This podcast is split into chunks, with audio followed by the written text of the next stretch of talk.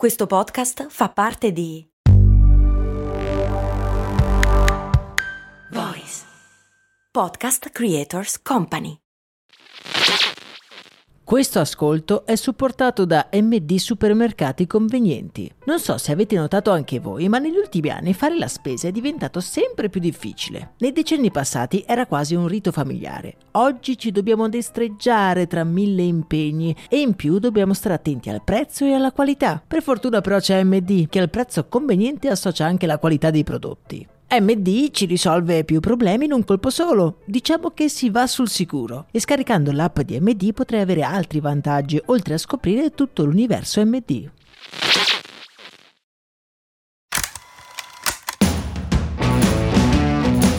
amici di Brandy, io sono Max Corona e qui ogni mattina vi do il benvenuto nel nostro spazio in cui regna una cosa e una cosa soltanto, ovvero la curiosità.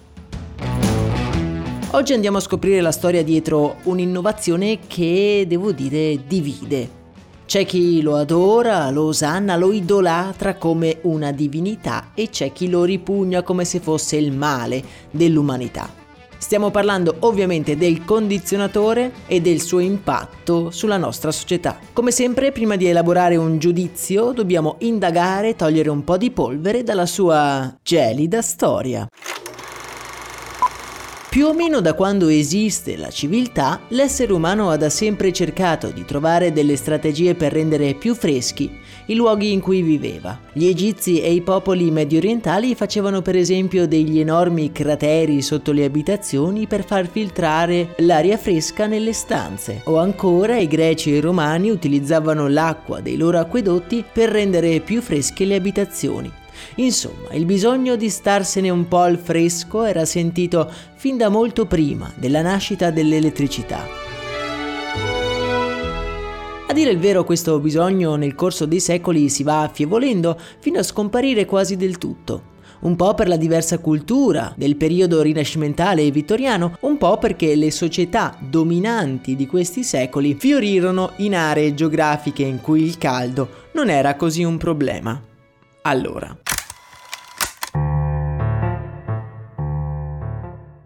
Tutto cambia però durante la seconda rivoluzione industriale, quando gli operai sono costretti a lavorare negli infernali locali delle fabbriche. Il caldo a fine 800 diventa un problema per la produzione e si cominciano ad escogitare degli stratagemmi per rendere i locali di produzione un pochino più vivibili. Nella seconda metà dell'Ottocento in Nord America si cominciano quindi a far arrivare enormi blocchi di ghiaccio dal Canada, attraverso i fiumi verso le città più calde. Ovviamente non tutti possono permettersi dei battelli con delle squadre di uomini esclusivamente per portare il ghiaccio nelle proprie aziende. Il caldo diventa un problema decisamente più sentito a cavallo tra il 1800 e il 1900.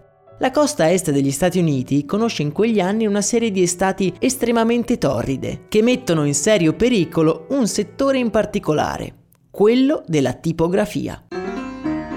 Queste due estati particolarmente calde rendono la vita difficile soprattutto alla Sackett Williams Lithographics and Publishing Company, un'azienda di New York. La forte umidità infatti ingrossa le pagine e sbiadisce l'inchiostro, talvolta rovinando del tutto le stampe e causando grosse perdite economiche per l'azienda. Si pensa quindi di adottare un sistema di raffreddamento dell'aria. Come prima soluzione si pensa al ghiaccio, purtroppo con scarsi e costosi risultati. In soccorso alla nostra povera tipografia allo sbando viene chiamato un inventore di Angola, sempre nello stato di New York.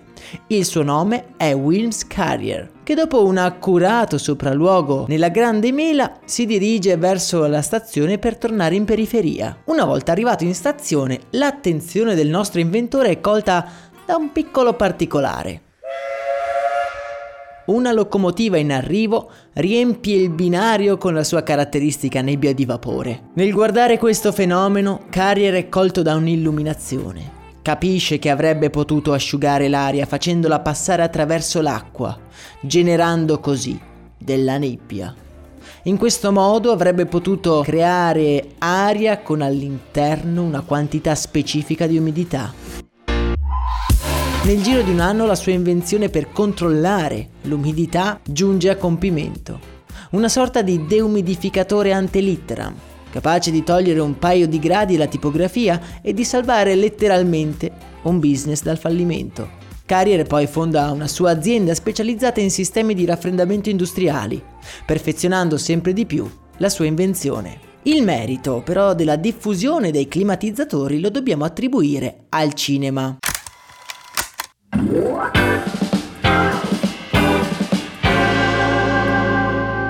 Come al cinema mi direte voi? Eh sì, il loro affermarsi come fenomeno di massa porta negli anni 30 e 40 milioni di americani nelle sale cinematografiche. L'aria all'interno di queste affollate sale cinematografiche diventa molto spesso calda, maleodorante e quindi irrespirabile. Per far fronte a questo problema furono proprio i cinema a supportare l'evoluzione di questa tecnologia, tecnologia che divenne popolare poi al finire della seconda guerra mondiale, dove lo sviluppo di condizionatori piccoli e efficienti incentiva l'adozione dell'aria condizionata nelle case di tutta America. Gli Stati Uniti infatti sono ancora oggi il maggiore utilizzatore di aria condizionata.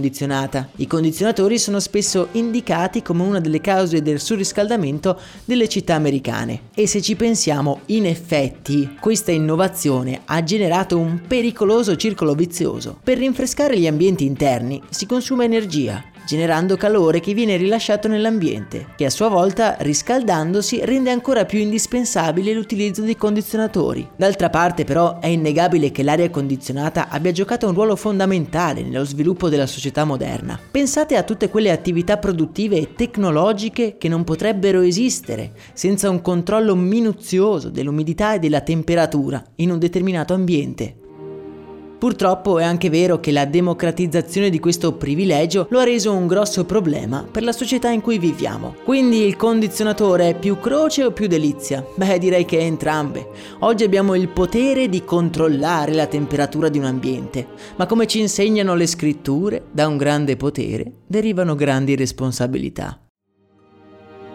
Voi che idea vi siete fatti del condizionatore? Fatemelo sapere come sempre nel canale Telegram, il cui link lo potete trovare nella descrizione di questo episodio. Vi ricordo che per supportare in modo gratuito questo show è anche possibile lasciare 5 stelle su Spotify, che male ovviamente non fanno. Per oggi è davvero tutto, io vi auguro una splendida giornata, un abbraccio e un saluto da Max Corona.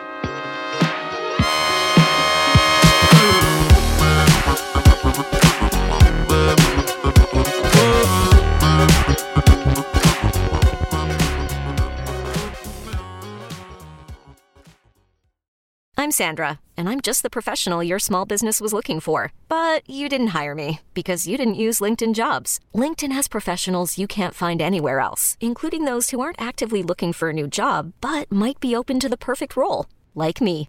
In a given month, over 70% of LinkedIn users don't visit other leading job sites. So if you're not looking on LinkedIn, you'll miss out on great candidates like Sandra. Start hiring professionals like a professional. Post your free job on linkedin.com/achieve today.